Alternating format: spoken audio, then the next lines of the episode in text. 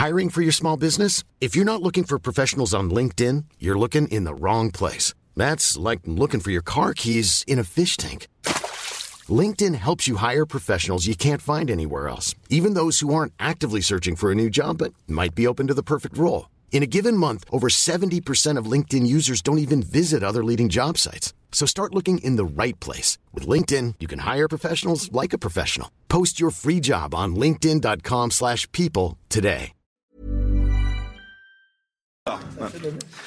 Bonjour à tous et bienvenue ce matin à l'heure des pros à Nantes. Ce samedi, des militants antifa ont manifesté au cri de tout le monde déteste les fachos pour qu'Éric Zemmour ne puisse pas tenir une réunion publique. Hier, sur RTL, la maire de Paris, Anne Hidalgo, a traité celui qui n'est pas encore candidat à la présidence de la République de guignol.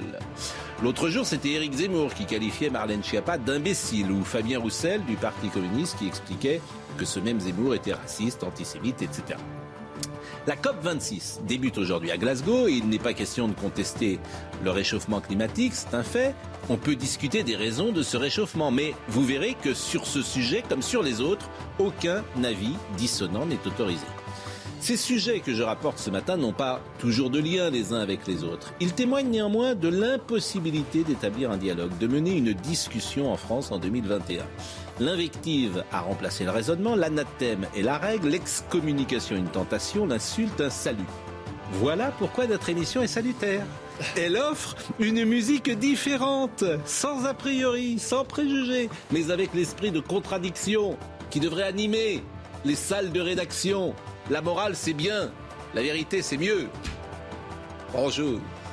Gérard Leclerc. Je suis d'accord avec vous. Ah discussion toujours. euh, oui, oui, On peut plus parler de rien. Il faut débattre.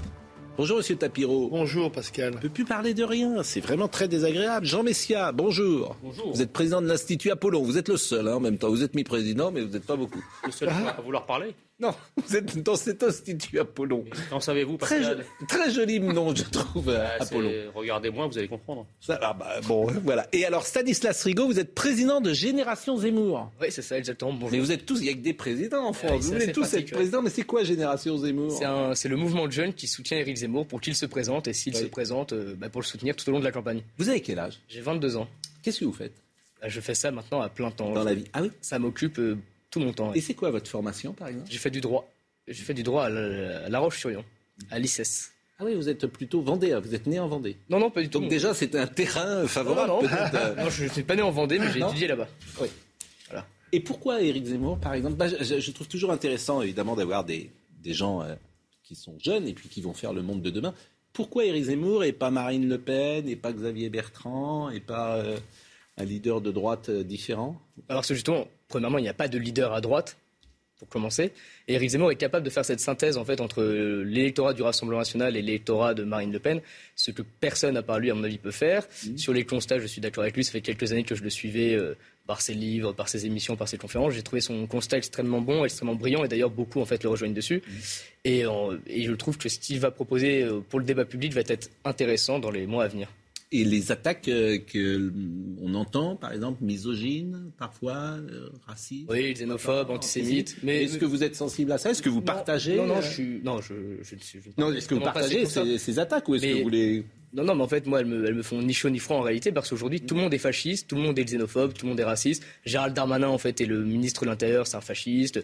Vous-même, sur l'heure des pros, vous êtes une émission de facho. Non, mais tout le monde l'est en réalité, donc c'est des, des anathèmes qui ne me touchent que très peu. Non, mais c'est pas faux ce que vous dites. Si tout le monde est facho, plus personne ne l'est. D'ailleurs, très honnêtement, si, euh, si les mots avaient de nouveau un sens, le mot facho pourrait être utile. Mais en fait, vu que tout le monde est facho pour ces gens-là, vous on va en parler, justement, ça va être un- ce week-end. Donc, euh, Oui, ça- vous étiez à Nantes ce week-end? J'étais à Nantes ce week-end. Il va se présenter, à votre avis, Zemmour? Moi, je pense que oui. Et quand? Très bonne question. Je pense que lui seul a la réponse. Mm. Mais j'espère le plus tôt possible. Et il vous fait des confidences euh? Je n'ai pas cette chance sur la date, en tout cas, Mm. de candidature. Euh, je sais que Gauthier Lebret est avec nous, euh, qui suit Eric Zemmour régulièrement. Bonjour Gauthier Lebret, vous êtes euh, aujourd'hui- Bonjour Pascal Pro. Vous êtes loin de nous aujourd'hui, mais proche par la pensée? Je suis dans le Morbihan, c'est ça, toujours en Bretagne. et par le cœur. Vous avez pris, euh, vous avez raison de, de- de profiter de ces cette journée euh, fériée. Euh, alors effectivement, ce qui nous intéresse, c'est le climat général d'aujourd'hui, qui est pas nouveau honnêtement, mais c'est compliqué de parler. Je parlais de- d'Éric Zemmour, mais je pourrais parler bien sûr d'autres sujets. Alors, voyez ces images.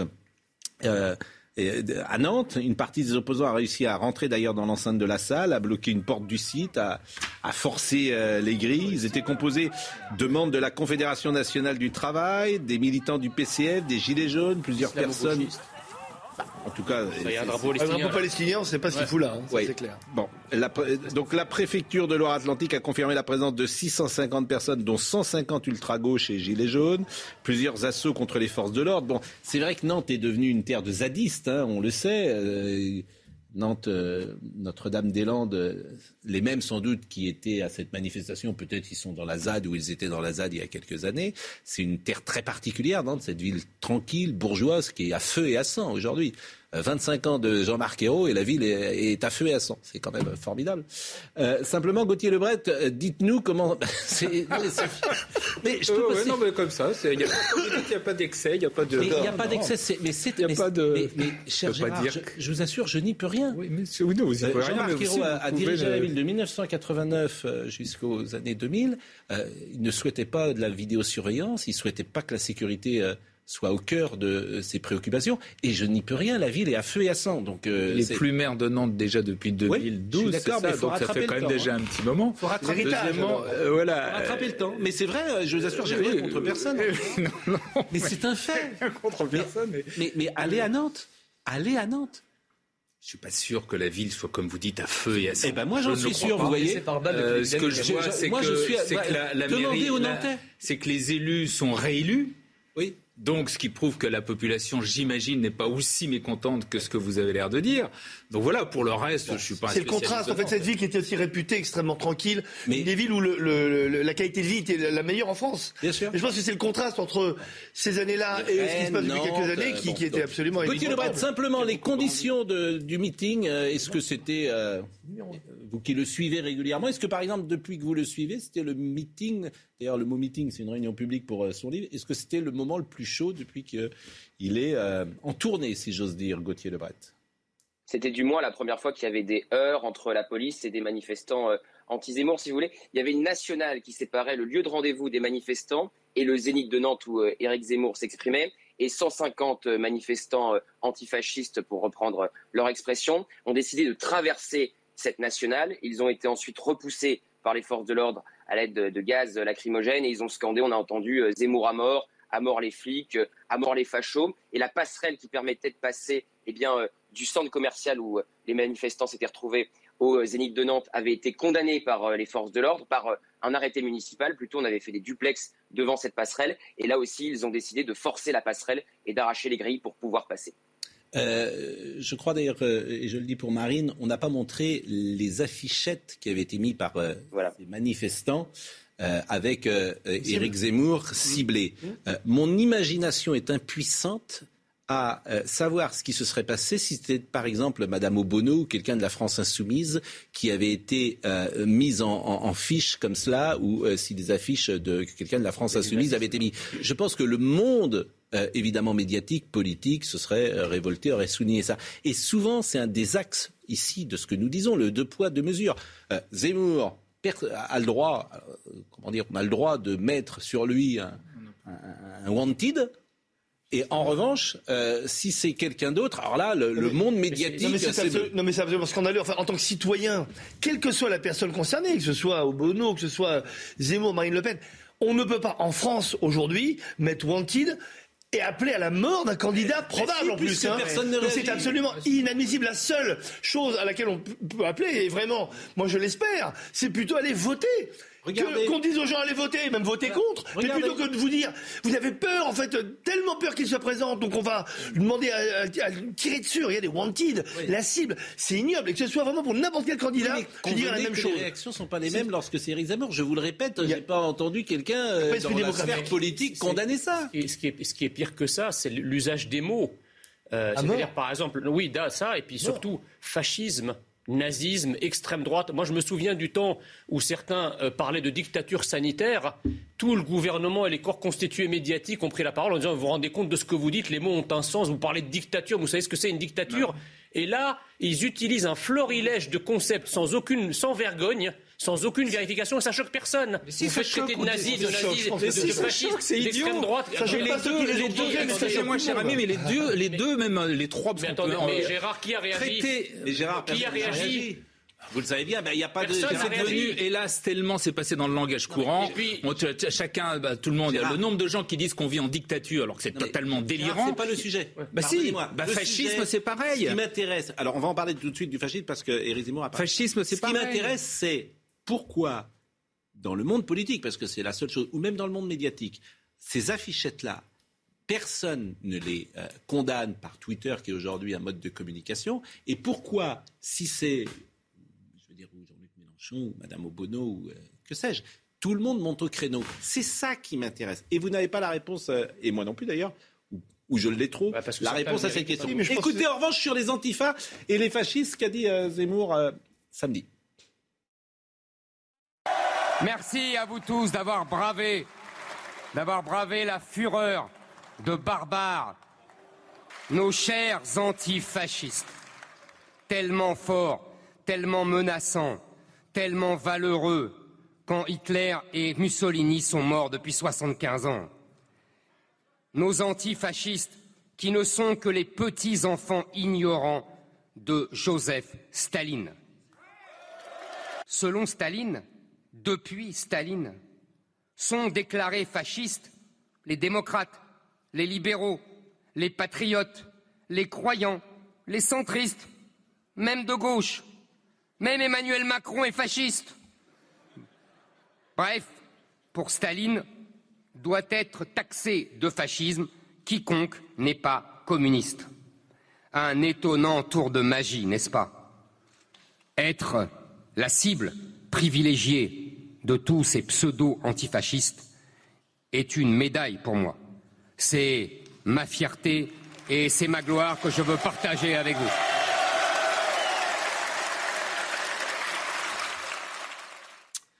Euh, intéressant. Juste C'est vrai une ce. Une petite, une petite question, là. Il y a eu combien d'arrestations euh, d'antifascistes hier? Je ne sais pas, je ne peux pas vous répondre à cette question. Parce que je ne comprends pas quand... Plusieurs assauts contre les forces de l'ordre ont eu lieu, selon la préfecture qui évoquait la dégradation d'un véhicule des polices. Ah oui, j'ai vu une image. C'est ça qui est avec important. caddie, euh, bon. C'est ça qui est intéressant, Voilà. c'est que quand c'est des identitaires de qui de manifestent... un membre des forces de l'ordre a été blessé lors d'un franchissement. En prévision de sa venue, des affiches, euh, effectivement. Ce que je, je comprends pas, c'est quand c'est des identitaires qui manifestent ou des mouvements qui ne sont, qui ne sont pas en odeur de sainteté auprès des médias et du gouvernement. Là, la police a la, a la main particulièrement lourde. En tout cas, les ordres sont particulièrement clairs pour procéder à des arrestations massives, à des traductions devant les tribunaux. Là, je, je repose la question combien d'arrestations hier parmi ces manifestants La réponse est zéro. Ça veut dire que quelque part, le pouvoir laisse faire. Il y a Moi, pas je voulais revenir juste sur, la non-condamnation, euh, sur la non-condamnation des affiches par la classe politique. Oui. Je pense qu'il y a, il y a une double, une double détente là-dessus. Je pense que d'abord, euh, Éric Zemmour aujourd'hui, c'est l'épouvantail. Donc euh, l'épouvantail fait tellement peur que, bien entendu, alors tout le monde dit qu'il ne faut pas parler de lui, tout le monde ne parle que de lui. Tout le monde ne fait un sujet que de Zemmour. Zemmour au début et à la fin de, de chaque phrase. Mais deuxièmement, il y a, je pense, la volonté de la classe politique à ne pas le qualifier. Il n'est pas invité encore. D'abord, il n'est pas encore candidat.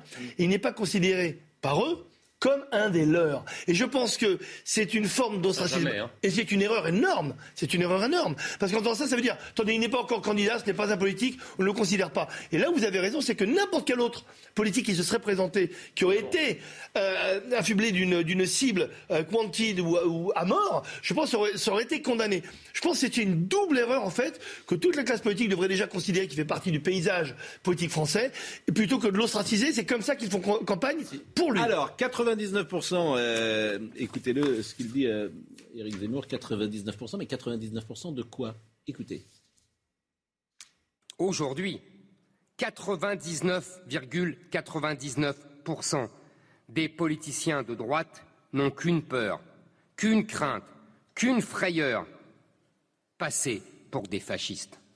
Pour cela, ils sont prêts à tout. Ils sont prêts à ne plus rien dire, à ne plus rien voir, à ne plus oser même penser. En somme, toute la politique française, toute la politique occidentale contemporaine fonctionne encore selon le vieux schéma stalinien qui ne s'est jamais aussi bien porté. Qu'on se le dise, mes amis, fascisme aujourd'hui est le mot le plus dangereux au monde. Il hante des milliards de cerveaux. Il détruit toute vie politique sur son passage. Il détruit toute vie intellectuelle sur son passage. Il est grand temps que cesse cette colonisation intellectuelle de l'humanité, voulue et calculée par le cerveau malade de Joseph Staline et qui, entre autres, censure tout débat sur l'immigration, la sécurité ou l'identité en France en 2022. Bon, Stanislas Rigaud, là, disons-le, il dit n'importe quoi. Pourquoi il dit n'importe Ben parce que, Pourquoi parce que, c'est quoi ce je veux dire, 99,99% ne, ne pense pas Écrasante majorité, Non, mais Monsieur euh, par là, Stanislas Oui. Rigaud. Là, ce qu'il dit, n'est pas vrai. Alors, m- monsieur, C'est-à-dire oui. que qu'il y ait des antifas qui représentent Peanuts d'ailleurs, c'est des plus, oui, minorités bien sûr, actives. Moi, c'est ça euh, ce que je souligne ici, c'est que ces gens représentent rien. Euh, c'est une, une- voilà quelques poignées de gens.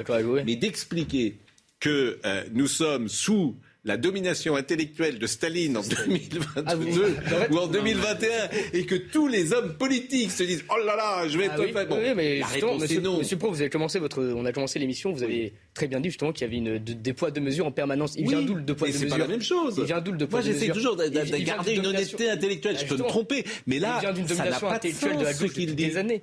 Mais il y a, ça, il y a c'est une culpabilité. Mais- et mais quand il dit 99%, vous avez compris, c'était pas un Mais- chiffre de l'INSEE. C'est autre. C'est autre chose. De dire qu'il y a une domination euh, intellectuelle de gauche. Oui, mais pas de Staline. Enfin, Staline, Eh, je veux dire, qu'est-ce que Staline vient faire là-dedans C'est communiste, c'est les origines. Il prend les origines. Non, là, franchement, c'est pas sérieux. Bah, Moi, je pense. hein, je... Mais ça, c'est fait, pour qualifier ce qu'il dit aussi. Je pense qu'il passe d'un extrême à un autre. Et comme on, on le, on, on considère qu'il est en train de trompiser la campagne, lui, le but, c'est quoi? C'est de lui dire la droite a peur Oui. à ce spectre qui date déjà de l'époque de Mitterrand où il avait réveillé le Front National, où la droite avait peur d'être à droite, en disant Gérard. Moi, non seulement j'ai pas peur, mais je suis à fond. Et j'assume tout et je dis tout. Gérard, fait pour euh, je, vient de voir là, ce qu'on vient d'entendre là, je, je le dis avec euh, des mots très simples, c'est n'importe quoi. C'est ridicule, mais c'est le drame actuel du débat actuellement en France, où effectivement tout le monde s'invective. Quand vous n'êtes pas fasciste, vous êtes islamo-gauchiste, ou vous êtes dictateur, etc. Tout ça est aberrant, est absurde. Et ça fait un pays qui est, qui est aujourd'hui la France, un pays qui est complètement fracturé, etc. Et, et- et où, où- enfin, je sais pas, mais regardez comment se sont passées les élections en Allemagne. Il n'y a, il y a rien eu de ça, rien eu de ces mots-là. C'est totalement délirant. Je- mais oui, arrêtons Mais- ça, arrêtons ça. Gérard a raison. Non, mais c'est grotesque, c'est un ridicule. un qui peut dire que la France, on est en dictature Mais qui ose dire ça? Non, vous répondrez. Mais il y a un truc qui est très intéressant, et euh, je, ne suis pas un spécialiste de l'Allemagne, mais Gérard va me confirmer, c'est que l'accord de programme n'est toujours pas scellé. Nous sommes d'accord. Oui, mais ils vont mettre, Donc, vous le vous temps. rendez compte que ces gens, l'élection a eu lieu il y a combien de temps? Plus d'un mois? Un mois maintenant, plus d'un mois. Ces gens travaillent avant. Ensemble. C'est très intéressant. Ensemble. pas- Ben, Laissez-moi terminer. Ils travaillent ensemble. Ils, euh, euh, comment dire, mettent en place une manière de travailler, euh, de euh, gouverner ensemble. Ils écrivent tout, ils bossent. Ça fait un mois et demi qu'ils bossent dessus. Alors que nous, quand un type est élu le lendemain, il a déjà ses ministères. Bon. Et une fois que tout sera fait, ils iront au pouvoir. Écoutez, moi j'ai de la Bah, chance, j'ai la c'est- chance de con- je- j'ai la chance de connaître euh, particulièrement bien le modèle allemand pour avoir consacré une thèse de ma- une partie de ma thèse là-dessus.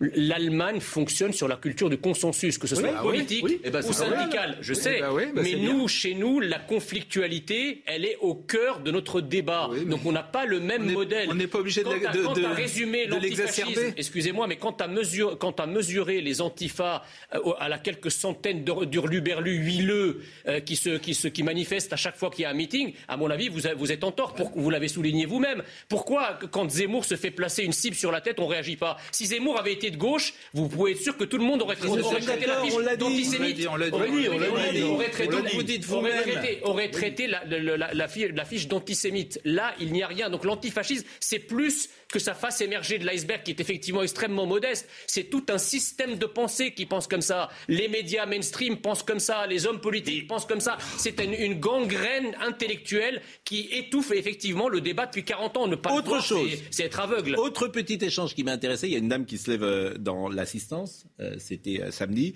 et qui lui pose une question. Je voudrais vous dire euh, à quel point les pseudo-antifas qui sont à l'extérieur, euh, les pseudo-journalistes qui euh, Sont à l'intérieur. le crâne aussi.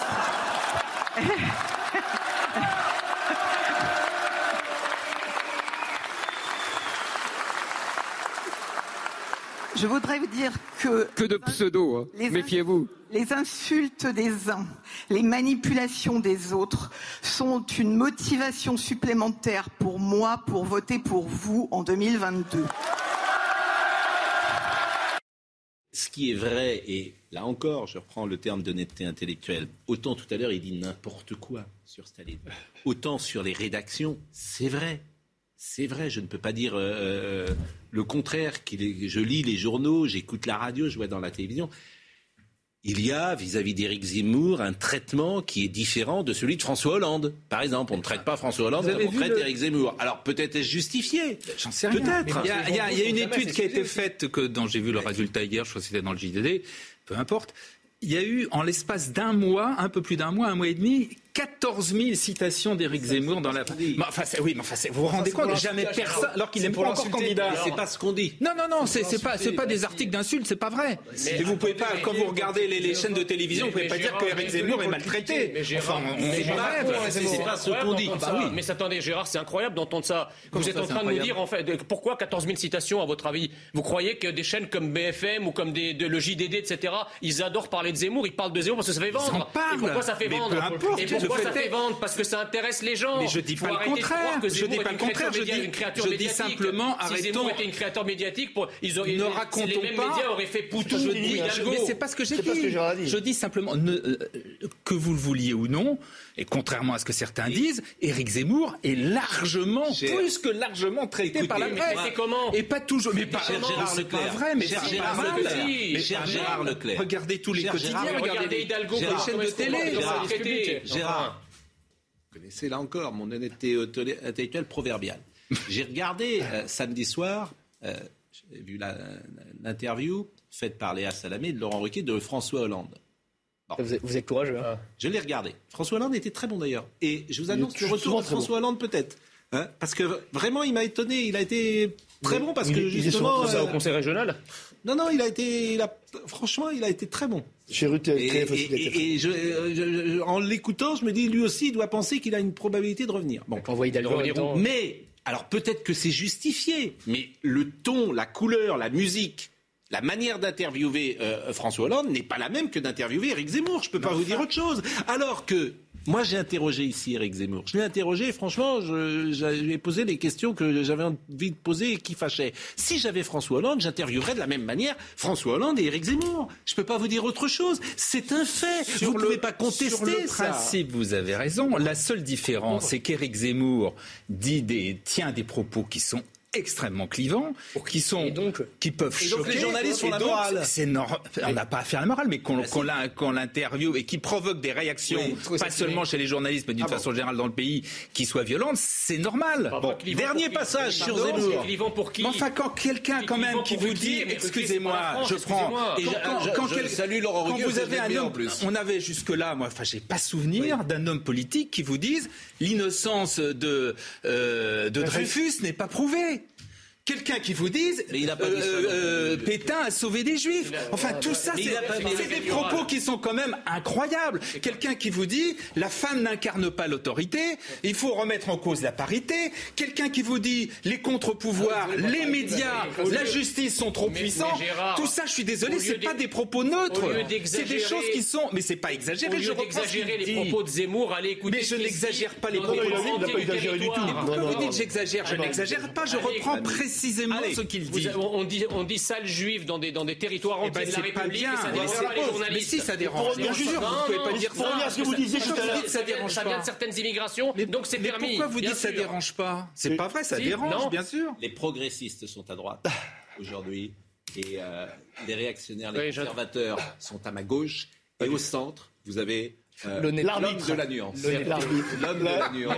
Je dirais le conciliateur, le fédérateur, de vos Nous énergies. sommes des moteurs à réaction, c'est pour ça qu'on nous appelle les Bon, réactionnaires. en tout cas, Gérard est en pleine forme.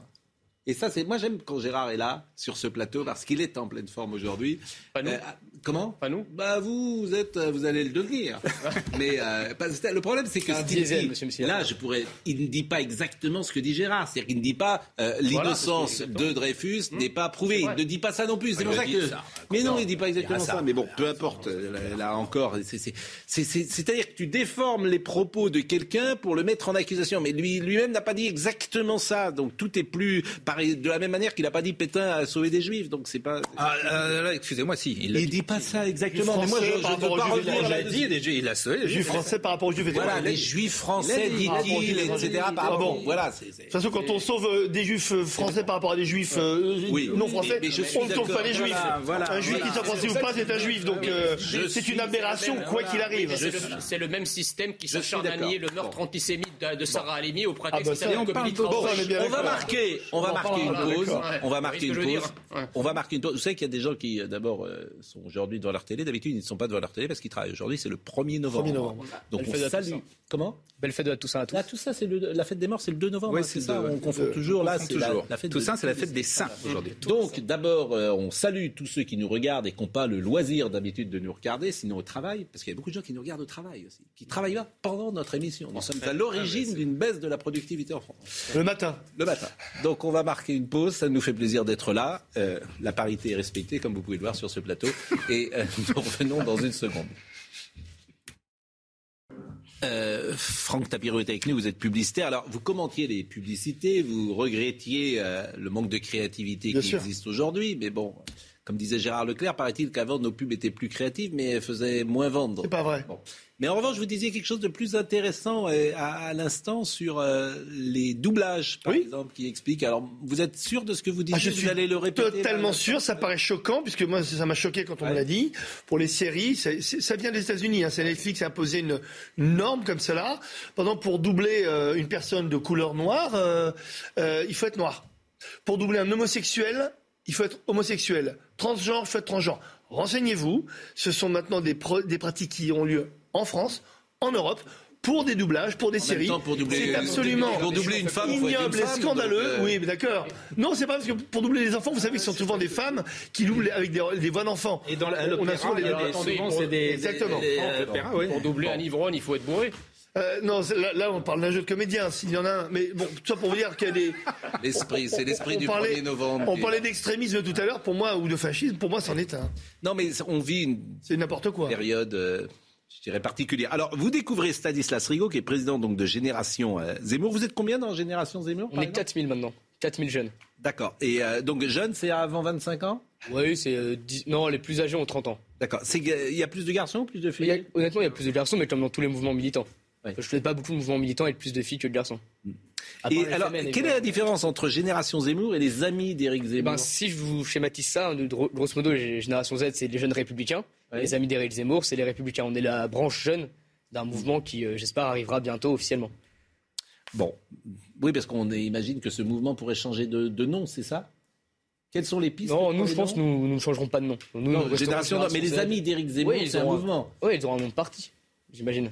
Donc ils un de auront un, un nom. euh, Mais que je ne peux vous dévoiler aujourd'hui. euh, Vous pouvez pas nous dire Ah, grand chose, malheureusement. c'est on secret, aimerait des euh, petites informations. Bon, Éric Zemmour a parlé de, Nantes. Alors je- là, je suis ennuyeux parce que je, je, je l'ai pas influencé, mais c'est vrai que Nantes est devenue une ville euh, extrêmement euh, rude sur le plan de la sécurité. C'est factuel. personne, personne n'y peut rien. Euh, écoutez ce qu'il a dit. Votre ville n'a pas perdu de son charme, mais la vie quotidienne nantaise a changé.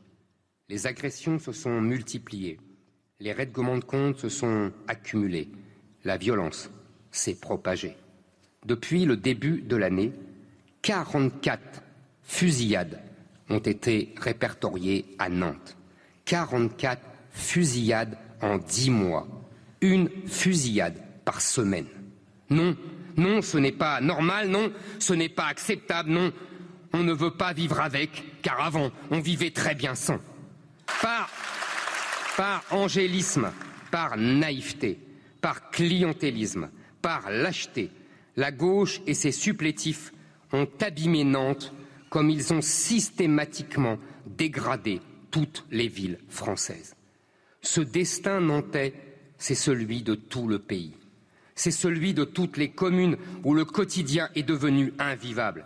Alors, ce qui m'intéresse, Gérard, et ça, c'est vraiment une question, est-ce que c'est vrai? Est-ce que. Parce qu'on pourrait comprendre. Attendez, je termine. Bon. On pourrait imaginer que au début des années 80-90, on a vu de la sécurité monter, euh, de l'insécurité monter, et par lâcheté, pour des raisons aussi, parce que souvent l'insécurité était liée à l'immigration, on n'a pas voulu euh, voir ce qui se passait, parce que c'était des populations qu'il fallait pourquoi pas protéger, parce qu'on avait peur de se faire taxer, de racisme si euh, on, on, allait vraiment d'une manière très dure euh, sur euh, ces populations. Et on arrive aujourd'hui à la situation dans certaines villes de France. C'est vrai pour euh, Nantes, c'est vrai pour Rennes. Hein. C'est déjà, il a dit toute la France qui est déjà. Est-ce que c'est une réalité ou pas C'est une réalité. La gauche a eu du mal avec la sécurité. S'il y a une réalité, s'il y a une réalité, bien évidemment, qu'il y a des problèmes d'insécurité. Non, c'est pas ça ma question. Est-ce que la gauche a eu un problème avec la sécurité? C'est ça. Oui, bien sûr. Mais bien sûr. Cela dit, toutes les villes de France, jusqu'à preuve du contraire, ne sont pas gérées par des, des municipalités de gauche. Non, Et vous mais avez à Nice, aussi... c'est mieux. Non, à Nice, c'est Eh mieux. ben, à Marseille, c'était pas mieux. Bah, à Marseille, bah non, Marseille, Moi, je c'est vous parle de Nice. Non, non, non. Je vous parle de Nice avec Alors- police municipale, avec vidéosurveillance. Nice, Nice c'est mieux. Mais C'est vous trouverez aussi des villes de gauche où il y a moins de problèmes de sécurité que dans d'autres. Mais je pas, je sais pas. Je vous donne un autre exemple qui était celui de Marseille, qui était dirigé depuis 30 ans par la droite. Il y a des problèmes d'insécurité importants à Marseille. Bon, donc pour revenir d'une Ah, façon générale, vous avez des problèmes d'insécurité en France, c'est une réalité. Donc C'était pas ma auquel- question. Mais oui, mais sauf que si, ça revient à cette question-là. Non, Simplement, je dis que ce serait un peu facile et complètement caricatural et même, disons-le, idiot de dire que les problèmes d'insécurité, c'est dans les villes de gauche et que dans les villes de droite, il n'y a pas de problème d'insécurité. Donc, euh, selon vous, il a tort. Stanislas Rigaud c'est idiot. Franck Bah, idiot, c'est idiot, c'est pas de dire gauche ou droite. Toutes les grandes villes de France aujourd'hui sont gangrénées par l'insécurité. Dans toutes les grandes villes de France, les gares sont dégueulasses. Il y a les gares sont. sécurité. Ben non, ça, c'est déjà deux choses. Vous mélangez la, propreté et l'insécurité. c'est déjà deux choses différentes. Vous avez des villes qui s'en sortent mieux que Ah d'autres. bah, la preuve, euh, Pascal a, noté- Lesquelles a- a- a cité Nice. C'est vrai qu'à Nice, ça se passe plutôt bien. Vous en retrouvez d'autres où ça se passe plutôt mais- pas. mais- Enfin, moins mal qu'ailleurs. Bah oui, mais d'une façon générale, vous avez une montée de l'insécurité. Vous avez d'une façon Pas générale une montée de l'insécurité en France, comme d'ailleurs malheureusement dans quasiment tous les pays. Pour la question, je voulais juste répondre à la question de Pascal par rapport à la gauche. Parce que c'est vrai qu'il y a toujours une problématique hein, pour accepter l'idée de sécurité à gauche. Et notamment, euh, je vais vous donner un contre-exemple, puisque le seul qui à gauche s'est sacrifié, je dirais politiquement, c'est Manuel Valls. Oui. Et qui c'est lui était le seul de gauche considéré comme un facho par les gens de gauche, tout simplement parce qu'il était complètement raide dans ses bottes sur la réalité du pays en termes de sécurité. Donc vous vous rendez compte à quel point est- l'inadaptation de la gauche à la sécurité est grande. Donc il va falloir qu'il y ait d'autres Manuel Valls pour que la gauche Ségolène parle de Royal sécurité. également. Vous avez, d'une façon générale. Ségolène Royal également. et- parce que je- il faut être honnête, je pense que la gauche n'a pas pris suffisamment la mesure de l'insécurité, de même qu'elle n'a pas pris suffisamment la mesure Elle n'a pas pris la mesure de de de l'immigration. Si vous Donc me ça, vous voyez, vous faites déjà une généralisation que je ne ferai 40 pas. ans. Elle n'a pas pris la mesure revanche, du travail vous avec avez- les 35 vous avez, heures. Elle n'a pas pris. à gauche des gens. Vous avez cité Manuel Valls, vous pouvez citer Cazeneuve, vous pouvez citer euh, euh, Jox, euh, plus, Jox aussi, plus absolument. ancien. Bon, voilà, il y en a quand même qui l'ont pris. Mais d'une façon générale, elle n'a pas suffisamment d'accord avec pris ennuyeux. Elle, elle, elle Cela. hein. Bien sûr qu'elle a pris la mesure. Si vous me permettez, moi. Ce qui est ennuyeux avec la gauche française, c'est qu'elle n'a pas pris euh, vraiment la mesure euh, du travail avec les 35 heures. Elle n'a pas pris la mesure de l'éducation nationale avec la faillite de l'éducation nationale. Elle n'a pas pris la mesure de la Ça, sécurité pour les donc vous êtes en train de dire que la droite, a, à la gauche, a, faux sur tout et que la droite a raison sur tout. Ah, pas du tout. Ah, pas du tout. ça. vraiment, ne me dites pas ça parce que je ça. veux dire, depuis 40 ans, je ne veux pas dire que je, La mets des points communs. de l'insécurité et vous dites que tout le reste, elle a eu tort. bon, Je, donc, je moi, constate que, la gauche française, ça. depuis 40 ans, n'a pas pris la mesure de grand-chose. C'est tout. Oui, donc elle a eu tort sur tout, alors, vous dites. Vous avez le droit de le dire, de Mais la droite n'a pas, la guerre, droite, la cher ami, la guerre fait mieux. Oui. Il faut, La guerre il faut fait quand même, il faut quand même Ah, insister il y a des choses qui se sont faites dans ce pays de arrêtons aussi de ah systématiquement euh, massacrer ce pays. avançons. Il faut Vous n'aimez pas la France. Il faut, il faut faire justice. Il faut faire Non mais vous, c'est simple, vous vivez, vous, avez de la chance, vous vivez, vous êtes à l'abri. Mais oui. Je vais pas plus que vous. Il faut faire justice à la gauche, à la Pas plus que vous. Mais, je ne vis pas loin. Et surtout, je je ne nie pas les problèmes. La gauche je a vais commencer par ça. Allez, avançons. La gauche a fait de gigantesques progrès puisqu'elle est, elle, elle est passée d'une négation totale de la question de l'insécurité au sentiment d'insécurité. Gauthier Lebret est avec Déjà, c'est un pas énorme pour l'humanité. Gauthier, je voulais vous dire que j'avais aucune question à vous poser, mais comme vous êtes là depuis une demi-heure et que vous attendez, je voulais simplement vous dire si tout allait bien. Euh, Gauthier Lebret, parce que je vous avais un peu, Il est là. je vous avais un peu oublié. Des infos, contrairement à Stanislas Rigaud. Pardon? Je dis, je peux vous- peut-être vous parler de la candidature d'Éric Zemmour, car moi j'ai quelques infos, contrairement à Stanislas Rigaud. Ah. Je ne vous dis rien depuis ce matin. Alors j'ai bien fait, j'ai bien fait de, de, de, C'est de- nouveau. de- de venir vers vous. Dites-nous, dites-nous des choses, chers camarades. Eh bien, euh, donc, euh, il y a- déjà, il n'y aura pas de date symbolique. On parlait depuis le début d'une date symbolique, vous savez, 9 novembre à Colombay, le 11 novembre pour euh, l'armistice. Déjà, tout ça est faux. Il n'y aura pas de date symbolique. L'équipe d'Éric Zemmour ne cherche pas une date symbolique. Et puis, on nous parlait du euh, 15 novembre. On disait, ça serait ridicule si Eric Zemmour, son équipe disait ça, un membre de son entourage, ça serait ridicule si Eric Zemmour n'est pas euh, candidat après le 15 novembre. Eh bien, il pourra attendre le mois de décembre pour se déclarer candidat. Euh, le fait d'être sur le terrain euh, permet de rencontrer certains de ses proches qui vous font quelques confidences. Et donc, il pourrait bien attendre le mois de décembre pour se lancer dans la présidentielle. Il a tout intérêt à attendre, bien évidemment. intéressant, euh, c'est- c'est- ça, c'est de l'info. Vous avez raison. Non, non, mais Non, non, je suis mais pas d'accord avec mais vous parce que moi, beaucoup de gens disent effectivement qu'il Oui, allait. euh, merci profiter- Gérard. Non, non, bien sûr, il a raison, euh, Gauthier, il a raison. Et donc, il pourra attendre le congrès des la- la Républicains. seule Pourquoi attendre chose, le mois de c'est qu'en décembre vacances, La- la Pour seule attendre le chose, congrès des La Républicains. seule chose, c'est qu'il a aucun intérêt à accélérer la- l'annonce de sa candidature. Quel serait l'intérêt? Pour l'instant, il a. Mais surtout qu'il doit annoncer sans temps. lettre, il a tous les Mais avantages. doit- en plus, il ne doit pas faire que ça, il doit annoncer ses candidatures, mais surtout, je pense, le lancement de son nouveau parti. S'il fait uniquement acte de candidature, tout le monde est heureux. Ça va, on Depuis savait. le départ, je n'exclus pas qu'il ne soit pas candidat. Je vous le dis parce que je leur ai dit plusieurs fois. Je n'exclus pas qu'il ne soit pas candidat. Euh, je vous le dis à chaque fois et, et on verra. Bon, euh, un mot sur la forme parce que vous le trouvez pas bon quand il est debout Non. derrière son pupitre. Non, je trouve vous, que. vous êtes, euh, Bah non, mais un quelqu'un qui est tellement. Bah non, mais il a, il a vraiment un travail à faire sur cette dialectique qu'il a l'habitude de- d'avoir depuis des années. C'est du débat. C'est un débatteur brillant. Ça qu'on l'aime ou qu'on l'aime pas, tout le monde peut le reconnaître. En revanche, ne pas avoir de débatteur en face de soi, mais avoir une foule de gens, une foule de gens même acquis à, sa- à- à votre cause, ne fait pas pour autant de vous un orateur. Je le trouve en termes de volume, il est beaucoup plus bas.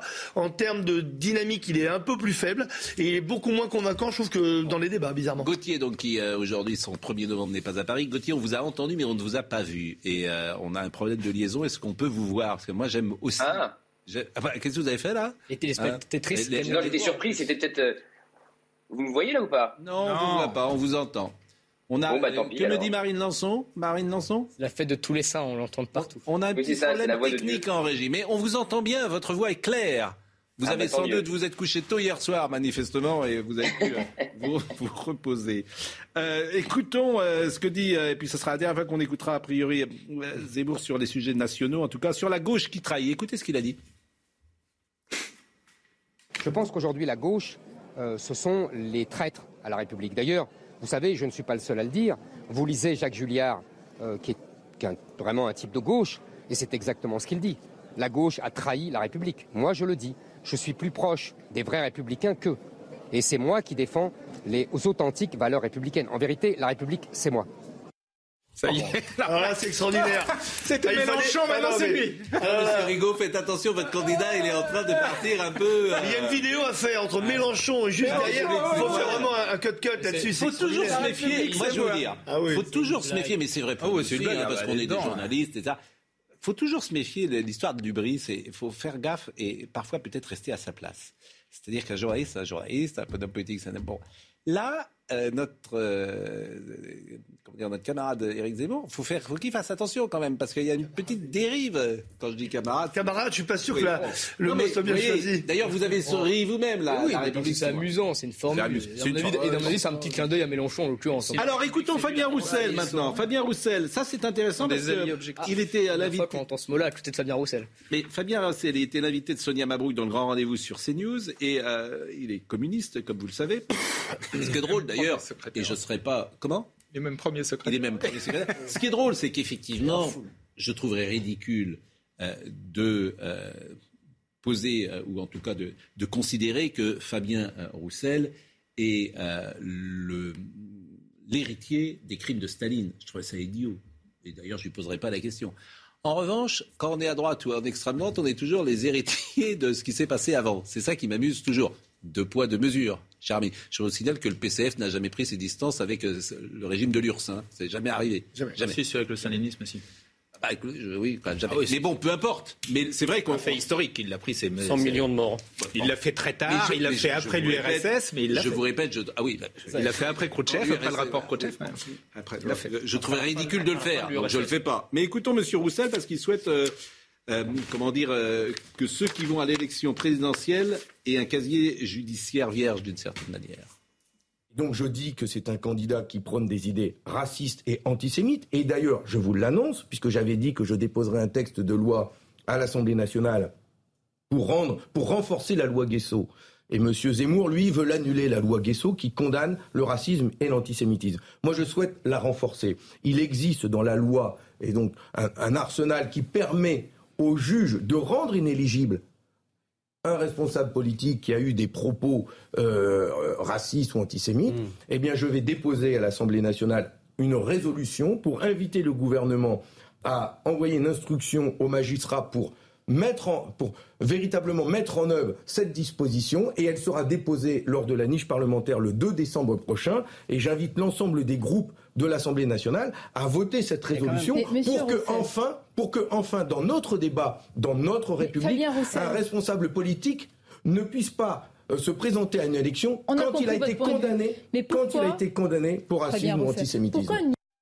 Bon, euh, euh, vous l'avez compris, on avait un petit problème de réalisation. Et c'est vrai que euh, on ne pouvait pas commuter un moment. Donc c'est pas moi qui demande au réalisateur de me montrer que moi je le. Quoique, je ne suis pas tombé encore dans cette folie. Mais ça serait drôle qu'un animateur dise Attention. me montrer que moi, hein, les autres, bon.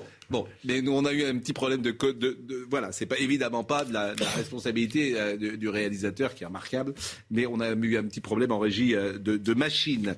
Euh, les tweets, donc Fabien Roussel a tweeté, je confirme que je déposerai avec les députés. Alors il écrit en En écriture inclusive. en écriture inclusive, hein, parce que c'est moderne quand même, ça c'est bien.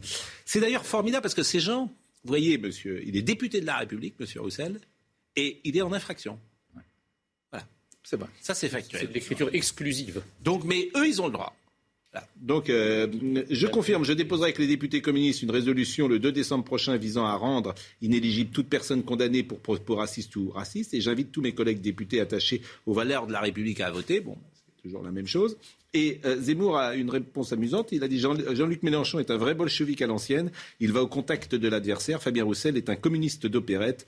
Au moindre obstacle, il prend la fuite et pleurniche dans les jupons des institutions, totalitaire dans ses idées, pitoyable dans ses actes. Voilà ce qu'on pouvait dire ce matin sur ces sujets. Sauf si vous avez quelque chose à ajouter, monsieur Messia. Donc sur Rouss- Roussel, c'est juste les condamnés pour racisme, etc. Mais par, par contre, si vous êtes condamné pour escroquerie ou pour vol aggravé ou pour abus de biens sociaux, ça passe. Crème.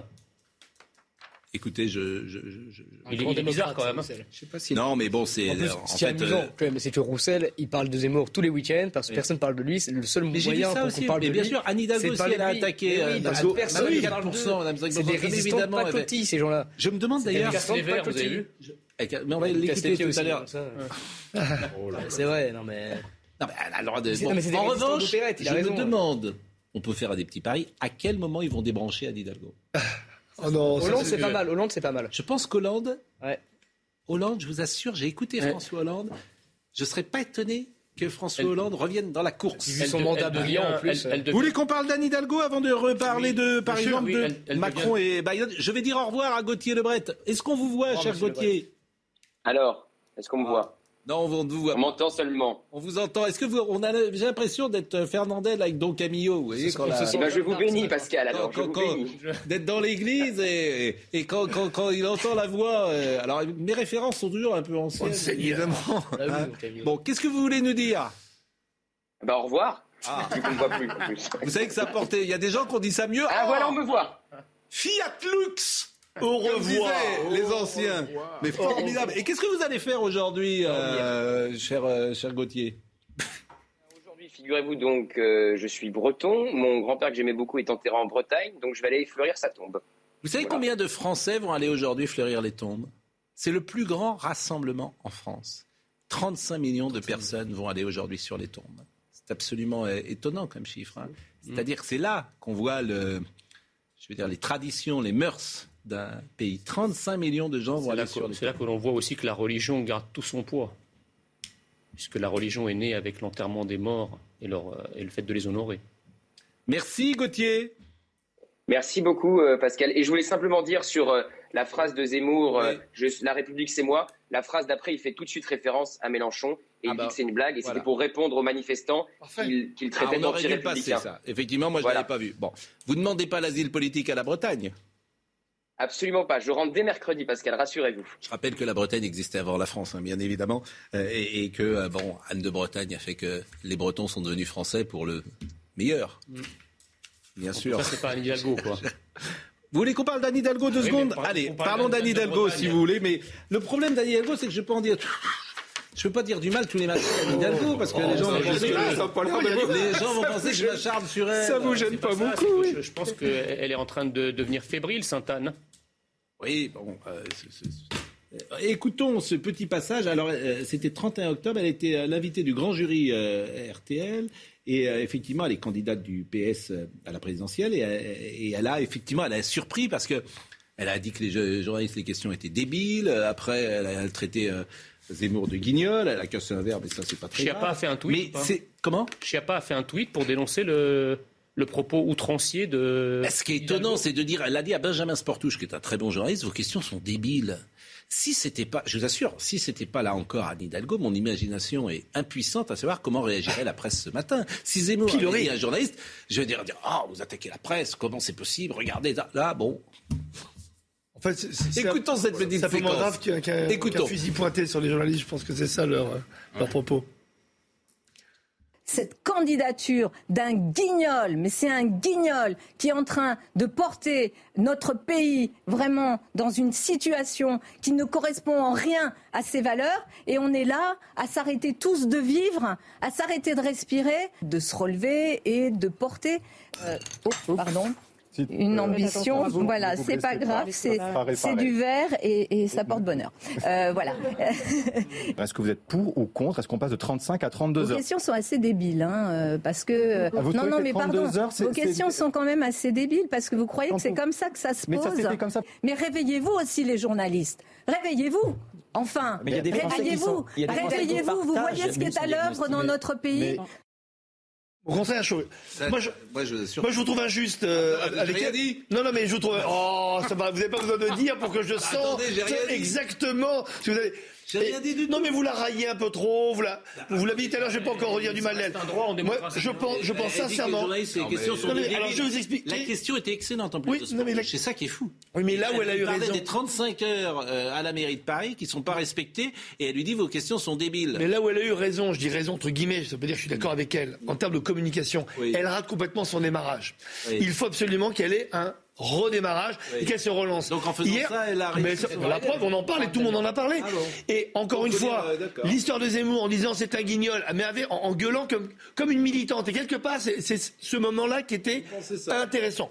Deuxièmement, quand elle dit vos questions sont débiles, c'est quoi? C'est par rapport aux 35 heures, aux 32 heures, en, en disant que les journalistes, réveillez-vous, vous êtes dans une forme d'apathie, et quelque part, elle secoue un peu tout le monde, Je- comme Jean-Michel absolument, et elle secoue un petit peu tout le monde en disant vous êtes en train de vous laisser avoir. Donc finalement, là où elle a raison, c'est de dire réveillons-nous, les journalistes, réveillez-vous, essayons de reparler de vraies politiques, donnons un peu plus de temps, arrêtons de parler de ceux, entre guillemets, alors quand elle dit guignol, bien sûr que c'est fort, bien sûr que c'est pas, mais au moins elle l'ostracisme, si- si- si elle se attendez, relance, et euh, elle veut être le- la première opposante à Zemmour, et quelque part, elle se le positionne. problème, c'est que n'importe quelle Rigaud. personne de droite, voire de la droite nationale, se serait exprimée avec le même ton, on l'aurait traité de haineux, d'extrémiste, d'hystérique. Bien sûr. Là, on pointe un militantisme, une passion. Oui. C'est ça qui rend dingue, en fait. Parce que c'est l'historique de la gauche qui s'oppose depuis toujours. Ah, ça, c'est l'historique de la gauche. Mais écoutez, je vous donne pas, je vous donne pas une opinion. J'essaie de traduire ce que vous dites. Je suis d'accord avec vous. C'est on accorde à la gauche cette euh, soif justement, cette volonté de toujours s'opposer aux extrémismes en général. Que ce soit usurpé ou pas, c'est pas le problème. Elle appuie sur ce ressort. Pourquoi Pour parler au peuple de gauche, pour lui dire il y a encore une candidate ben, à gauche. C'est tout. Moi, alors, franchement, je vais vous dire, je vais vous dire, L'analyse, que hein, quelqu'un sur ce plateau défende Anne Hidalgo, Je la défends ça pas. m'arrange. J'analyse ce qu'elle fait. Ça m'arrange. J'analyse ce qu'elle fait. Ce que vous Voilà, dites je est- trouve ça très bien. Comment? Oui, ce que vous dites est vrai, mais ça. Ça m'arrange, je vous assure, je trouve ça très bien parce que comme on est taxé de l'attaquer tous les matins, je trouve parfaitement C'est pas qu'on est taxé. D'antidalguisme. Il n'y a, pas- il y a pas un matin où vous ne, ne- ne descendez pas en flamme à Hidalgo, ce qui est votre droit.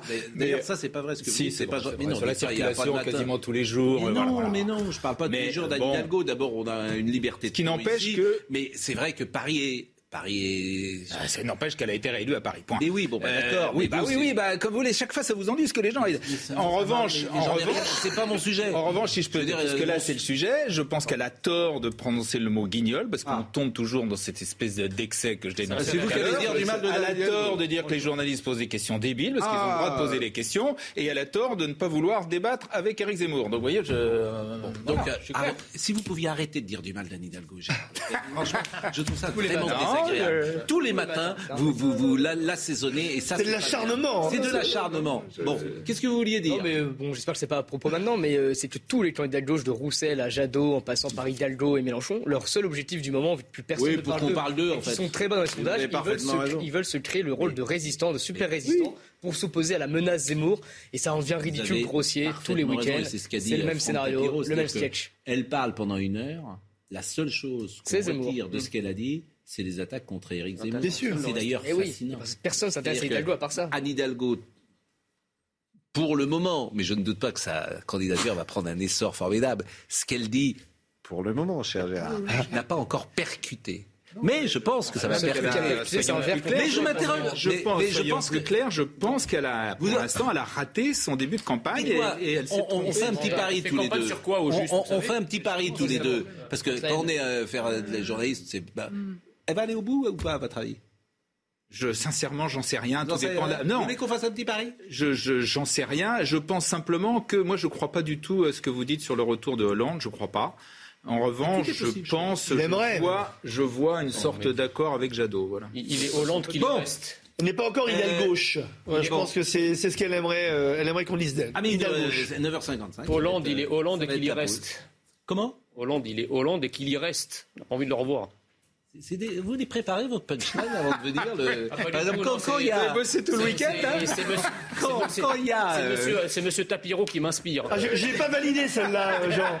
Ah, je- J'aurais dû mettre mon cachet avant le plateau. je fais ça Et- et parce que comme le lundi, le, le- le lundi de la Toussaint, c'est jour férié, vous êtes de bien meilleure humeur que d'habitude, mon cher Pascal.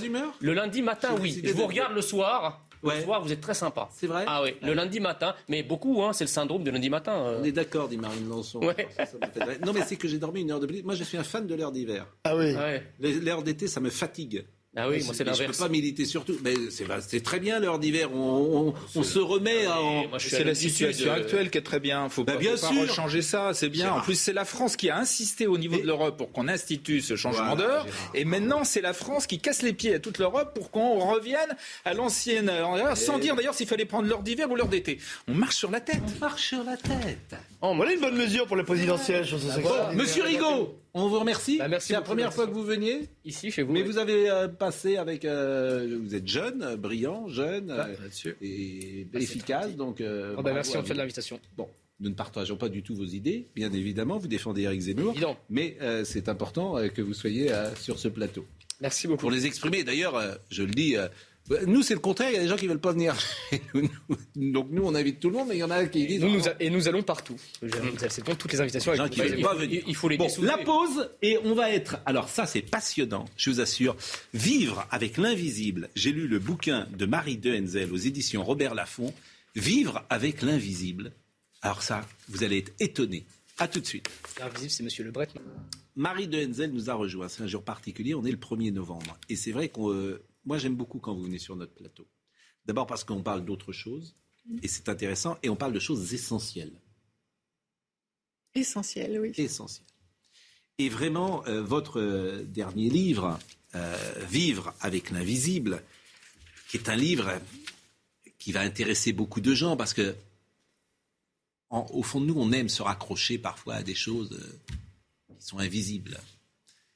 Simplement, les, les gens qui pensent que 2 et 2 sont 4 et que 4 et 4 sont 8, qui sont des purs rationnels, qui sont saint Thomas, comme on dit, qui croient que, ce qu'ils voient, ont parfois du mal à lire ce que je vais par exemple lire à l'instant. Vous écrivez sur les médiums, Même si je les appelle les marchands de l'invisible, leurs consultations sont très, très onéreuses.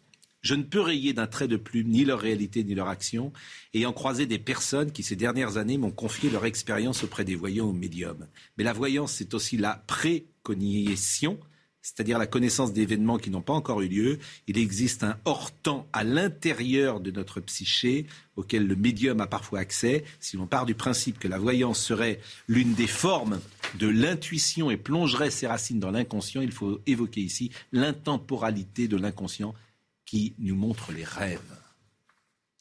Mais Pascal, en, choisissant ce passage, on dirait que mon livre ne traite que de ça, que de médias. Ah bah non, pas du tout. Il ne traite pas que de ça. Je n'ai pas parlé de l'invisible parce qu'en fait, je ne saurais pas en faire une définition. Parce que chacun d'entre nous a un lien avec l'invisible et chacun y met sa propre définition. Donc mon livre est sur le lien que chacun d'entre nous a avec l'invisible. nous sommes un peu chacun des médiums d'une certaine façon, parce que nous avons tous une intuition. Hmm.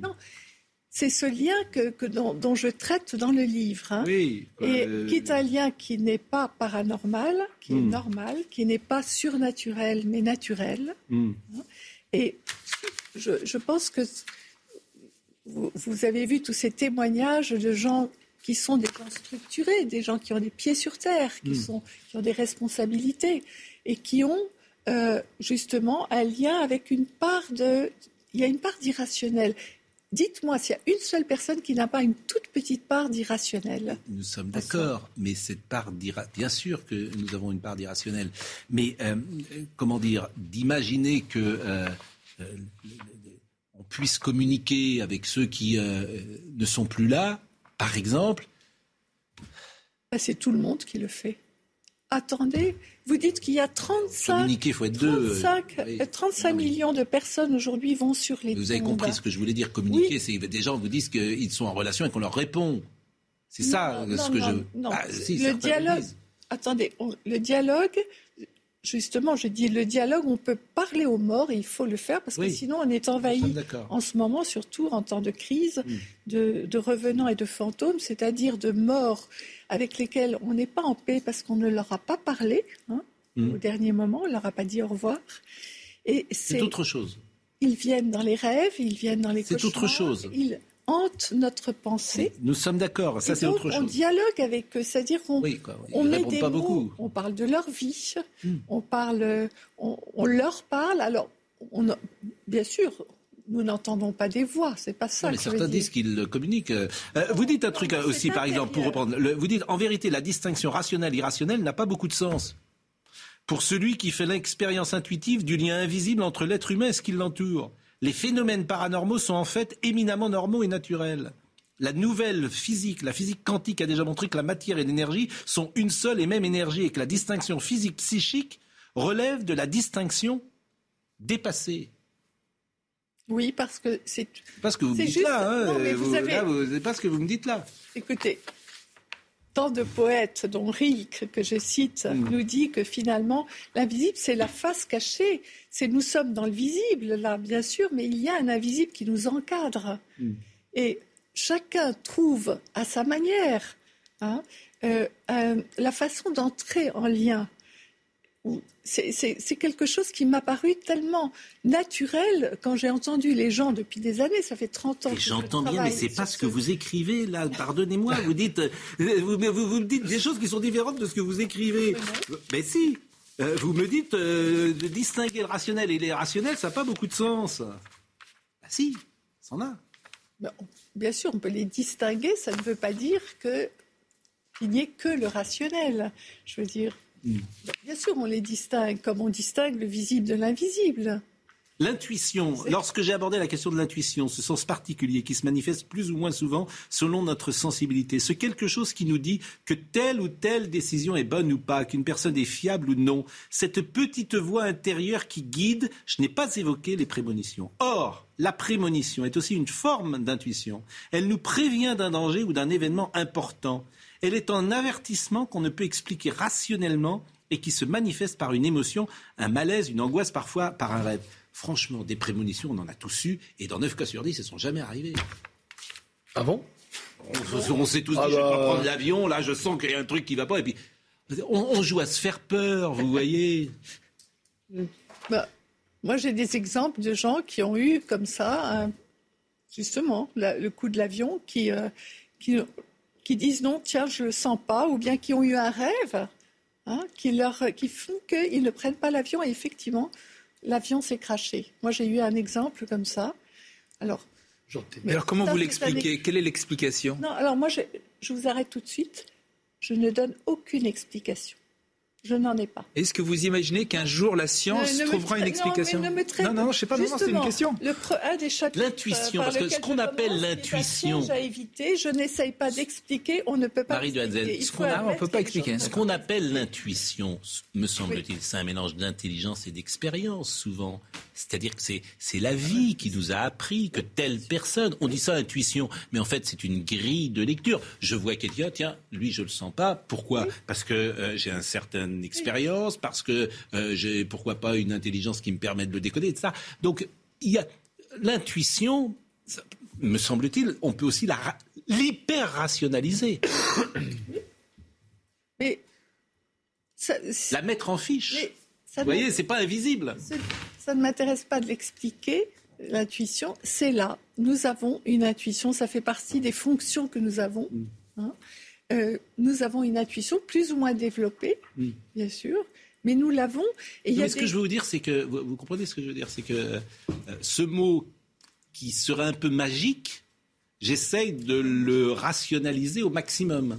Oui. Et c'est peut-être mon côté. euh, Non, de mais, croire vous- que ce mais que c'est je- c'est votre droit et beaucoup de gens le font, le ra- rationalisent l'intuition, c'est mais elle est là. Non, Mm. On sent des choses, Mm. on a, on- voilà, on sent les gens ou pas, Mm. euh, on sent, on, sent euh, les lieux aussi. Oui, ça, je suis d'accord Il y a des lieux dans lesquels on se sent Mm. bien, d'autres Oui. dans lesquels on se sent très mal. Et puis on, on découvre en, en- en- en ayant l'histoire du lieu, finalement, Mm. qu'il s'y est passé des choses. Je, je cite par exemple cette grotte des Camisards dans le Gard, qui est à côté de, de chez moi, dans lesquelles, effectivement, Mm. dès qu'on entre, on, a- on- on sent bien qu'il s'y est passé des choses terribles. Mm. Et puis on pourrait avoir des centaines, des milliers d'exemples comme ça. C'est rare. hein. Est-ce que vous avez le sentiment que cette part de l'invisible, de l'intuition, est en train de gagner du terrain et plus importante aujourd'hui qu'elle ne l'était il y, a, il y a 20, 30 ou 50 ans? Et je fais le lien également, peut-être qu'il n'y en a pas à faire, entre le fait que pour la première fois en France, il y a la moitié des Français qui ont déclaré ne pas croire en Dieu. Est-ce qu'il y a, est-ce qu'entre ces, ces deux éléments, il y a un lien qui peut être fait? C'est intéressant ce que vous dites parce que quelqu'un m'a dit euh, récemment qu'en fait, avec ce livre, je proposais une sorte de, spiritualité contemporaine dans lequel, au fond, on pourrait, c'est vrai, se dire que l'invisible, c'est Dieu. Alors Dieu divise. hein. Dieu, il y a ceux qui, y croient, ceux qui n'y croient pas. L'invisible, ça semble rassembler, tout, le monde a une expérience de l'invisible, c'est-à-dire d'un au-delà de soi. hein. Ça pourrait être euh, quand, quand Rilke dit que nous sommes encadrés d'invisibles euh, et qu'il dit que le- l'invisible est peuplé d'anges. Par exemple, ce sont les images hein, du poète, mais on sent bien que les gens sentent bien qu'il n'y a pas que ce que nous voyons. Nous ne sommes pas juste un corps qui est le futur cadavre. Nous, sommes, nous, nous sentons bien tout cela, mais on ne le raccroche pas forcément. Il y a des tas de gens qui n'ont pas forcément un support religieux pour pouvoir Hmm. justement. Et c'est pour ça que je pense que, que mon livre est- intéresse beaucoup les gens, parce qu'au fond, l'invisible, ça rassemble tout le monde. Bien sûr, mais il est formidable, votre livre. Franchement, il est là. Je me fais un peu parfois la avocat du diable, mais. euh, euh, Oui, là, ce qui est intéressant, c'est qu'on passe vraiment du- d'une crise de foi généralisée dans le monde entier à une forme de croyance universelle qui est une croyance retournée vers soi. En fait, aujourd'hui, euh, en révélant euh, ou en essayant de donner une autre dimension hein, à l'être humain, que ce soit euh, l'invisible, l'âme aussi, l'aura. euh, quand on parle aujourd'hui d'aura, c'est même la façon de communiquer sans se dire quelque chose. On montre qu'on a bah, une forme de de, de corps qui n'est pas fini, qui n'est pas délimité, mais qui est beaucoup plus large et donc qui amène plus de mystère. Donc c'est à la fois de l'humilité, mais aussi un énorme espoir. Puisqu'on n'arrête pas de dire aujourd'hui, des gens ne croient plus en, en rien, c'est pour ça qu'ils finissent par croire en n'importe quoi, en n'importe qui. Là, finalement, on, vous nous amenez, hein, je pense, parce que vous me donnez envie de le lire, vous nous amenez à croire déjà en nous et en montrant que ben, nous ne sommes pas juste limités à ce qu'on nous dit, limités à notre rationnel, limités à notre visible. Donc il y a une part d'espoir extraordinaire qui peut peut-être euh, unifier un peu plus euh, Est-ce que vous euh, les gens autour d'une croyance? aux forces de l'esprit? Vous vous rendez compte, la, la- François Mitterrand, la force de ce mot, de cette expression, lorsque euh, le 31 décembre 1994, avec un charisme, avec une émotion, avec une diction si un particulière, où il dit je crois là où je serai. Je crois aux forces de l'esprit. Avec de l'humour aussi. parce que- Avec euh, beaucoup d'humour aussi. Et, cette fa- et vous- ça a traversé la société. C'est fou, hein C'est une chose dont nous avons parlé de ça pendant 12 ans, parce que quand je l'ai rencontré et qu'il m'a dit, vous savez, à l'heure où nous parlons, c'était en 84, je devrais être mort car les médecins m'ont donné peu de temps à vivre, Ouais. je lui ai répondu, qui peut vous dire le temps qui vous reste à vivre? Car le temps qui reste à vivre à quelqu'un dépend de son désir de vivre, de ce qu'il a encore à faire sur Terre et des forces de l'esprit. Et quand il, dans ses derniers vœux, il a dit Je crois aux forces de l'esprit, il m'a téléphoné après en Ah. me disant Vous voyez, je l'ai dit. Et je sais qu'à son cabinet, on avait essayé de lui faire retirer cette phrase en lui disant Mais qu'est-ce que c'est que cette phrase? Il a dit Je Mais en dit. 84, quand il vous dit ça, personne ne sait? Non, C'est mais- un secret, même. euh, je Si, dirais, en Si, 84. si, il y a des rumeurs, même pendant la campagne des de 80. rumeurs, des rumeurs, mais pendant la oui, campagne de mais pas 80. officialisées, vous Oui, avez mais raison. pas aussi euh, précis. Non, euh, mais moi, il m'a jamais dit, il m'a, vous savez, c'était François Mitterrand, c'était ça. Il ne m'a jamais dit, je suis malade. Il m'a dit, à l'heure où je vous parle, je, Je devrais devrais être- mort. Les médecins m'ont donné peu de temps à vivre. Alors j'ai compris. Tout François Mitterrand est dans cette phrase sublime au moment du testament une, une messe est possible. J'adore cette phrase. Une messe est possible. Vous voyez tout le, la- la- comment dire l'ADN, la- la- la- le cerveau de François Mitterrand avec cette phrase. D'ailleurs, vous écrivez, le président m'avait mise dans un tiroir secret. Il m'avait choisi pour parler de sujets intimes. Nous avons échangé jusqu'à sa mort et j'ai découvert au fil des années que le chef de l'État entretenait un lien quasi permanent avec les invisibles. Le président m'avait euh, d'ailleurs euh, raconté qu'enfant, il avait un sixième sens très développé qu'il avait un peu perdu en grandissant. Le monde était habité d'une présence, l'esprit de la terre, l'esprit des arbres. J'ai éprouvé une force invisible. Ne croyez-vous pas qu'enfant, nous avons un sens du sacre que nous euh, éprouvons, du sacré, pardon, euh, que nous éprouvons cette force sans la nommer? Nous sommes comme les hommes du paléolithique. Nous avons une relation horizontale avec la nature. Ensuite, on se verticalise, n'est-ce pas, et on se méfie des forces naturelles. Ça, c'est du Mitterrand. Il y a un film formidable que vous devez connaître qui est La Chambre verte.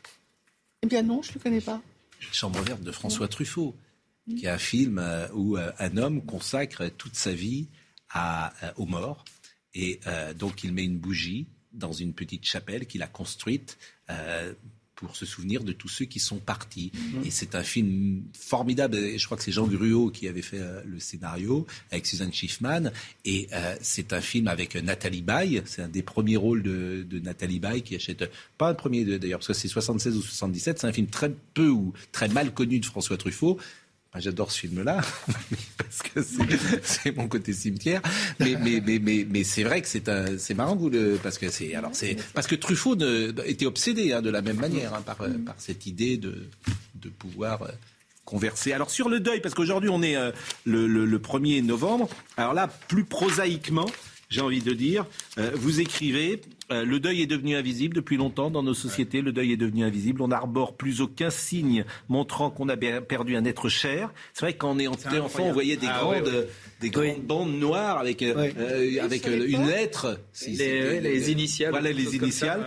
ouais, Autrefois, on portait du noir, ce qui est vrai. hein. Dans les campagnes, toutes les femmes à 50 ans, 60 Puis ans en- étaient en un noir. petit ruban. puis du violet, enfin un petit ruban au revers de son veston.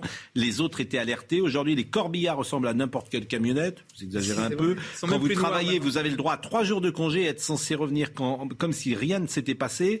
On demande à chacun d'être aussi performant qu'avant le drame et surtout de ne rien en laisser paraître. Oui, oui. oui. Ça, ça m'intéresse. Oui, la mort. Oui, le deuil, le deuil est invisible. On ne doit pas montrer qu'on a du chagrin. Si on, si on montre qu'on a du chagrin, on vous envoie chez le psy. C'est-à-dire on pathologise le deuil, alors que c'est la chose la plus naturelle qui soit. de- voilà, d'avoir du chagrin après la mort de quelqu'un. Donc on voit bien que et, cette invisibilité du deuil fait que les endeuillés sont dans une solitude extrême. Hein.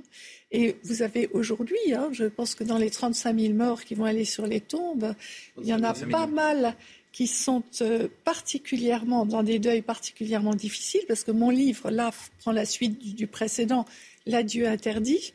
Hein, tous ces, toutes ces personnes qui n'ont jamais, qui n'ont pas pu dire au revoir à leurs proches et qui s'en veulent, qui sont dans une culpabilité immense. Donc vous disiez, euh, vous savez, c'est pour ça que dans, je, dirais, je, dis qu'aujourd'hui on, peut faire des rituels parce que ce qu'on n'a pas pu faire il y a un an, il y a un an et demi, on peut le faire. Euh, on peut toujours le faire avec une photo, une bougie, justement. Ce sont des rites assez simples. Et, c'est important de, dire au revoir à l'autre ou surtout de le quitter en bon terme.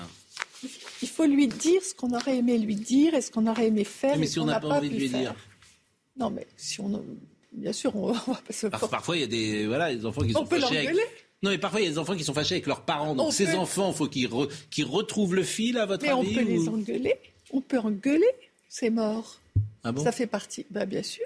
Ah ça dépend des rites. Parce que dans la religion juive, par exemple, vous mais par exemple, Irving Yalom, que vous devez connaître, oui. Ah, c'est très intéressant. Irving Yalom a étudié, des, a, écouté des milliers de veuves bon, et, de veufs. Il s'est rendu compte que les couples qui fonctionnaient très bien, qui ont 80 ans, il y en a un qui part, il fonctionne bien, il s'aimait. Ça va bien pour celui qui reste, parce qu'il a le sentiment d'avoir fait ce qu'il fallait sur la terre. Les couples qui euh, se, quoi, il y en a un qui part, mais ils s'entendaient pas du tout. L'autre qui reste vit très mal ce deuil parce qu'il est en permanence dans la culpabilité, et de dire ah j'aurais dû, j'aurais dû, j'aurais dû. C'est paradoxal, on pourrait imaginer euh, que ce soit l'inverse. Que voulez-vous dire? Non, je, moi je suis, bon, en tant que, chrétien, croyant et pratiquant, l'invisible, évidemment, c'est quelque chose qui, euh, euh, qui est très important pour n'importe quel croyant d'ailleurs. Mais il se trouve que ma, ma, compagne est psychologue et on a des, des débats assez intéressants parce qu'en fait, la psychologie, traditionnellement, ne s'intéresse à l'invisible à travers euh, la pathologie à travers l'explication rationnelle. C'est-à-dire que toute la verticalité religieuse, j'ai vu que dans votre bouquin vous parlez d'ange gardien, etc., ce sont des choses que la psychologie normalement ne pense pas, ou alors elle considère que c'est des, symptômes hallucinatoires dans le cadre de, pathologies psychologiques qu'il faut traiter. Donc en fait, on est dans deux mondes différents, et je m'étonne en fait, et c'est plutôt bien, hein, euh, que, la psychologie euh, veuille faire une incursion, même si vos armes scientifiques, entre guillemets, enseignées par la psychologie sont un peu impuissante à expliquer l'inexplicable d'une certaine façon. Donc euh, je pense que l'invisible et la psychologie sont deux mondes différents, ou en tout cas que la psychologie a une appréhension de l'invisible que ne peut pas avoir un croyant ou, euh, un pratiquant. je ne suis pas du tout d'accord avec vous. Justement, être psychologue, c'est être à l'écoute de l'humain. Dans l'humain, il y a de l'inconscient. Je ne sais pas, ce, votre, vous dites que votre femme est psychologue, je ne sais pas de quelle école elle est, mais en tout cas, il y a un inconscient. Moi, je suis jungienne. J'ai toujours travaillé avec les rêves de mes hmm. patients. oui, mais alors ça, c'est très intéressant. Donc, hmm. Je ne suis absolument pas d'accord avec vous. Alors, Jung, évidemment, c'est les rêves. C'est vraiment l'écoute hmm. de justement de l'au-delà Hein, du rationnel. C'est dans les, rêves sont des rêves. Les rêves, c'est extraordinaire. Les je suis d'accord. Je suis d'accord. C'est pas seulement le, le réservoir oui, mais ça, c'est vrai. mais vous avez dit vous-même que c'était inexplicable, qu'il y avait des choses qui étaient inexplicables. Le, rêve nous met en contact avec un inconscient qui est hmm. l'inconscient personnel, bien sûr, mais familial, collectif. Hmm. On est en, rapport avec la mémoire du monde. Hmm. Mais le rêve, alors vous, vous dites que vous êtes jungienne, bon, donc Généralement, il y a aussi les mots, hein, c'est très important. Euh, les mots sont disséqués chez Jung, chez Freud et ça. Mais euh, ça présuppose qu'on imagine que l'inconscient existe. Et c'est ça quand même la base de la psychanalyse. Ah bah attendez, certains disent euh, l'inconscient n'existe pas. Moi, je, voilà, non mais c'est très important. On est au cœur de la psychanalyse. Oui. La psychanalyse. parce que si vous, savez, on peut Madame, être dans le déni. Hein. Non mais on peut être dans le déni de l'inconscient. Oui, mais ça arrive. Mais ce que je veux vous dire, c'est que si parce que c'est quoi au fond? C'est de considérer que tout ce que nous faisons sur Terre, nous sommes mués par des choses dont nous n'avons pas conscience. Oui. C'est ça. Pour Jung, euh, si vous voulez, le conscient, c'est un dixième. Euh, c'est un dixième. Donc, c'est-à-dire que si je suis devenu journaliste, si vous êtes devenu, par exemple, écrivain, euh, et que vous vous intéressez à ces sujets-là, c'est parce qu'il y avait des forces en vous dont vous n'aviez pas conscience qui ont fait que ce que vous avez fait ce que vous avez fait. Bon, ça, pourquoi pas? Mais vous aussi. mais, euh, je- je- mais, mais certains disent, attendez, il y a le volontarisme, ça existe. Moi, j'ai voulu être footballeur professionnel, j'ai voulu être acteur de théâtre, j'ai voulu être Gérard Leclerc. Le déterminisme Mais n'exclut ce pas la n'est pas conscience. incompatible. Ah, c'est pas incompatible. Euh, Dans un sens, dans un, dans, dans un cas, tu en as conscience, j'ai voulu, Attendez. et dans l'autre, tu dis, euh, je suis mué par... euh, Vous avez un par- cons- le, le conscient cherche à prendre conscience. Et d'ailleurs, la- le rêve, c'est la voie royale.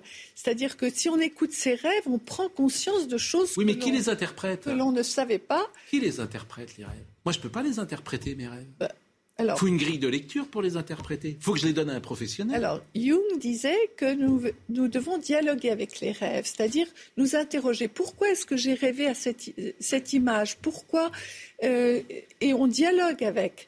Si on est avec un analyste, il vous, il vous aide, c'est-à-dire il, il agrandit votre compréhension du rêve en associant sur les symboles, par exemple, et peu à peu, on a, on, on a un sens de la, de du sens du rêve.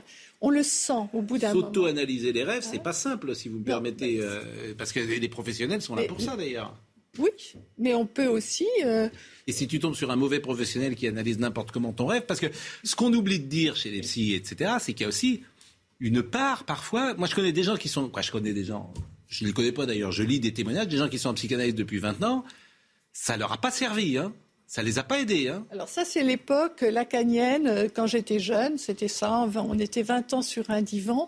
Aujourd'hui, euh, il y a aussi l'arrivée de toutes les, je dirais, les thérapies courtes qui sont très intéressantes. Par exemple, moi, j'ai travaillé en Irak. Je suis allée former des psychologues dans le Kurdistan irakien qui travaillaient avec les femmes yézidis. Avec les- et je leur ai euh, transmis évidemment des outils qui sont des outils euh, qui, qui permettent de, je dirais, de d'aider euh, sans d'aider vite. Par exemple, le MDR, vous savez cette technique, de, voilà, des, des Mouvement yeux. oculaire. Mais aussi, je leur ai aussi enseigné la méditation, parce que aujourd'hui. euh, la méditation, ce qu'on appelle la méditation de la pleine conscience, hein, c'est pas qui, que tout le monde peut pratiquer.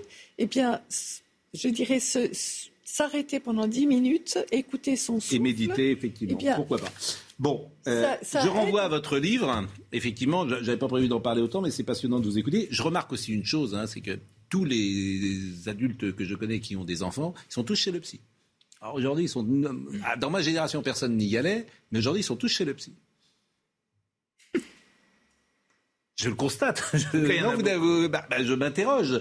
Vous, vous êtes plutôt d'accord avec ce que je dis Je suis plutôt d'accord. Et Plutôt je- d'accord. Est-ce que, à votre avis, est-ce que c'est une bonne chose? Est-ce que c'est euh, Bah, écoutez, d'abord, on peut aller chez un psy pour un, je dirais, pour un problème particulier. Ce que je veux dire, c'est que quand euh, euh, il y a 30 ans, on allait pour des longues analyses. Aujourd'hui, on peut aller régler un problème précis particulier. Et oui, bien sûr, euh, on peut très bien, euh, avec quelques séances chez un psy, dénouer un problème et aller mieux. Bon. Et vous avez alors quand vous voyez par exemple un homme politique, vous vous dites par exemple on va on va on a parlé d'Éric Zemmour ou d'Anne Hidalgo, vous portez un regard comme ça euh, sur leur motivation, sur euh, pourquoi pas sur l'enfant qu'ils ont été, ou vous dites tiens euh, qu'est-ce que ça signifie, euh, je veux dire forcément. Mais il faudrait que je les ai- il faudrait que je parle avec eux, en fait. Vous trouvez que c'est pas suffisant de les voir à la télévision?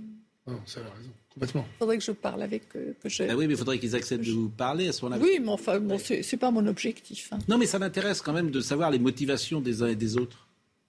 Mais les savoirs, bon, pour ça, il faut, vous savez, moi, je suis quelqu'un qui est écouté. J'ai beaucoup écouté dans ma vie. hein. J'écoute. Je sais que souvent, au-delà de ce qu'on voit, la persona, le masque, le masque social, le masque médiatique, le masque, il y a bon, une personne hein, qui a une histoire, qui a un inconscient, qui a. Je pense que j'aurais certainement une image différente si je parlais avec eux. Parce qu'ils me livreraient quelque chose, peut-être qu'ils ne livrent pas dans leur discours euh, politique, dans leur. Bon, c'est ça qui m'intéresserait, parce que je m'intéresse à l'humain. Et quand vous parliez par exemple avec François Mitterrand, vous découvriez des choses euh, que le grand public ne connaissait pas? Ah bah oui, moi j'étais, euh, j'ai eu la chance que cet homme partage avec moi ses préoccupations métaphysiques, euh, ses préoccupations euh, face à la mort, ses préoccupations spirituelles, parce que c'est et, euh, et, je pense que j'ai eu une grande chance, oui, qu'il me fasse confiance. Et vous avez eu le sentiment, une fois qu'il est mort, que vous avez poursuivi ce dialogue? Ça, c'est comment dire, vous savez, euh, il m'avait demandé, euh, j'ai une pierre celte chez moi qu'il était venu toucher parce qu'il aimait toucher les pierres, et il m'avait demandé avant de mourir, il m'avait dit, est-ce que vous mettrez une petite pierre en souvenir de moi à côté de la vôtre? Alors quand je descends dans le midi, que je vais près de ma pierre et qu'il y a la petite pierre que j'ai mise, je pense à lui évidemment. Donc tous les souvenirs reviennent. Voilà, il y a des moments dans lesquels effectivement sa pensée revient revient dans la mienne. C'est une journée particulière, c'est ce 1er novembre. Je voulais qu'on ait, euh, pourquoi pas, euh, aujourd'hui, une manière différente de parler de l'actualité. Très beau sujet. Euh, non, mais bien sûr. Bien sûr. nous sommes tous logés à la même enseigne, d'une certaine manière. Mais par rapport aux politiques, c'est vrai que... Parce que, parce que effectivement, parce que nous allons tous mourir un jour. Vous croyez? Sur, les politiques, en revanche, le fait qu'un politique décide d'aller vraiment une présidentielle, c'est une posture euh, psy qui est totalement différente. Vouloir incarner quelque chose, vouloir incarner une vision, vouloir incarner un projet, mais là, vouloir incarner carrément le rôle de la personnalité numéro un d'un État, c'est euh, quelque chose qui est, je pense, assez intéressant à analyser.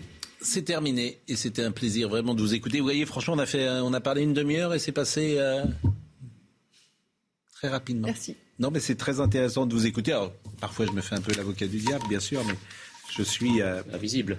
Comment? Le diable, c'est l'invisible. Le diable Ah oui, le diable, c'est l'invisible. le diable. Euh, et puis vraiment, j'ai été très frappé de ce chiffre, 35 millions. Donc je pense à tous ceux qui vont aujourd'hui aller euh, dans les cimetières, les cimetières parisiens, dans les cimetières de France, pour euh, saluer ceux qui nous ont quittés je pense que chacun aura une pensée pour eux aujourd'hui, dans les familles. Virginie Leblond-Tailleb était à la réalisation, Antoine était au son, Dominique Raymond était à la vision. Merci à Marine Lançon et à Arthur Muriot qui ont travaillé en ce premier